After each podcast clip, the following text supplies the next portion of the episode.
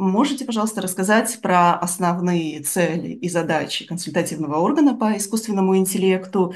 И, может быть, вы уже знаете, когда будут представлены первые результаты и первые наработки? Одна из а, главных задач консультативного органа– это помочь в формировании подходов к глобальному регулированию в сфере искусственного интеллекта, показать те а, позитивные и негативные моменты, которые на среднесрочную, долгосрочную перспективу для всего мира несет эта технология. Первоочередная наша задача, мы, по сути дела, ее уже э, почти выполнили, насколько я понимаю, где-то 29 декабря будет обнародован. Это первый такой а, небольшой обзорный доклад, где обозначается масштаб проблемы, основные возможные подходы. Это такой результат работы группы в ноябре, в декабре. Работа достаточно интенсивной, который, собственно говоря, вот теперь будет облачен в слово, изложен на бумаге и представлен для широкой общественности для последующего обсуждения. В состав комитета вошли представители более 30 стран. Вы представляете Россию. В чем заключается ваша деятельность на этом посту и как э, взаимодействуют между собой представители разных стран? По какому принципу формировался консультативный орган? В Совете 38 экспертов, и задача была, насколько я понимаю, секретариата ООН максимально широко представить все регионы, все основные группы участников, делать этот орган сбалансированный и по гендерному составу, и по возрастному составу. Можно сказать, что эта задача в принципе удалась, потому что у нас есть представители и академических кругов, и бизнеса, и государственных учреждений. То есть это достаточно разноплановый состав.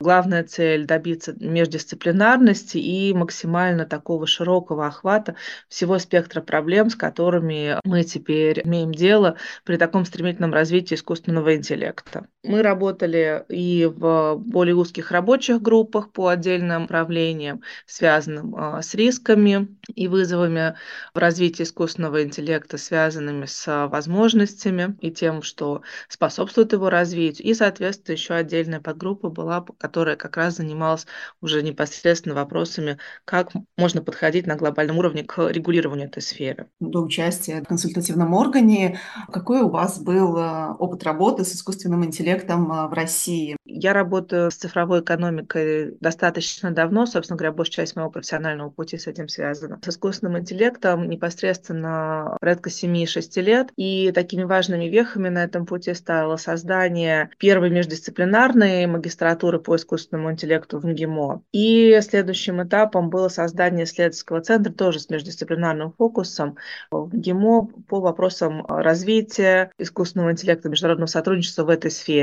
Параллельно с этим я достаточно активно работала с международными организациями, со Всемирным банком, с ЮНГТАД как консультант. Ну, из таких вот значимых результатов это, наверное, вклад в два доклада ЮНГТАД по цифровой экономике, которые сдавались в 2019 году и в 2021. У вас такой большой опыт а, работы с цифровой экономикой. Насколько вообще в России сейчас динамично развивается искусственный интеллект и как российская практика может быть востребована в рамках ООН, в рамках э, консультативного органа, в котором вы сейчас состоите? В России искусственный интеллект развивается очень динамично, и российский опыт — это поиск наиболее сбалансированного ответа на то, как в интересах общества и технологию регулировать и поддерживать в развитии. И здесь большой вклад дало разработка и принятие национального кодекса в сфере искусственного интеллекта. На сегодняшний день там уже почти 300 подписантов компаний, которые представляют разные этапы развития жизненного цикла искусственного интеллекта. Что интересно, компании не только национальные российские, но и международные. А, порядка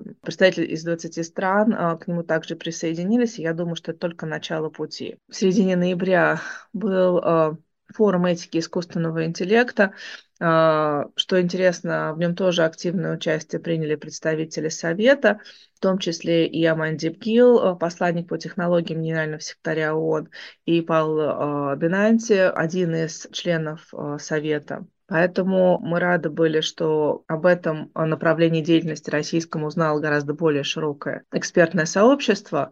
Но сейчас одним из таких важных этапов для нас, поскольку я являюсь членом Национальной комиссии по этике в сфере искусственного интеллекта, направленной на то, чтобы максимально эффективно реализовывать этот кодекс, является его популяризация дальнейшей и внутри страны, и за ее пределами, потому что эта практика достаточно универсальна и способствует в значительной степени тому, как балансированно на основе, в первую очередь, саморегулирования выстраивать систему сдержек и противовесов на данном направлении технологическом. Как вообще за последние годы изменил искусственный интеллект жизнь в России? Как еще он может изменить? Вот сейчас какие процессы происходят? Знаете, я думаю, что на бытовом уровне нет ни одного человека, который с ним не столкнулся, потому что это очень активно сейчас внедряется в бизнес-практику финансовых учреждений. Все мы так или иначе успели хотя бы раз пообщаться с чат-ботом. Второй такой значимый трек, это точно я могу констатировать по Москве, это использование искусственного интеллекта в медицине, в том числе в рентгенологии. То есть если кто-то внимательный, наблюдательный и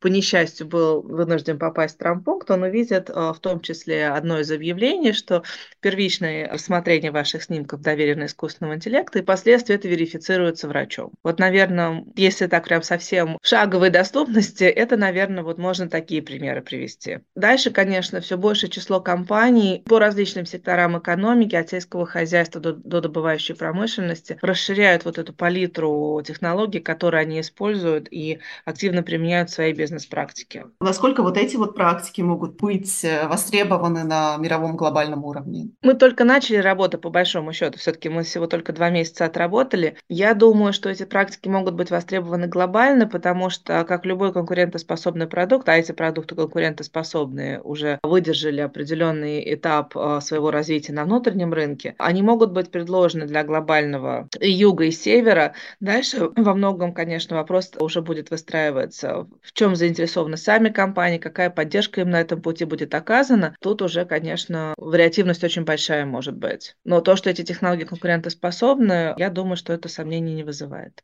Вы сказали, что в декабре, в конце декабря будет представлен да, такой вот первый доклад. А какие еще важные этапы уже наметил ваш консультативный орган, а, какие цели и задачи, то есть что а, глобально еще вы можете сказать о перспективах на ближайшее время? Важной вехой будет где-то ближе, наверное, к лету подготовка расширенного доклада, который будет ориентирован на его дальнейшее представление на саммите будущего. Это примерно сентябрь 2024 года, насколько я понимаю, конкретные даты еще пока не определены. Это будет доклад, подготовленный на основе того, который выйдет уже сейчас, понятно, с углублением и расширением тех основных пунктов и тематик, которые будут представлены сейчас для широкой общественности. И, естественно, с учетом односторонних консультаций, которые будут проходить в различных форматах с различными группами участников, на это ориентированы, собственно говоря, все члены Совета, то есть не только на аналитическую работу внутри, на дискуссии и представление каких-то результатов обсуждений, которые проходят внутри самого Совета, но в том числе еще на широкое обсуждение предлагаемых концепций предлагаемых принципов. Может быть, что-то еще хотели бы добавить, что вам кажется интересным для наших слушателей? Я бы хотела еще сделать акцент на том, что мы, как члены Совета, проводим активные публичные консультации,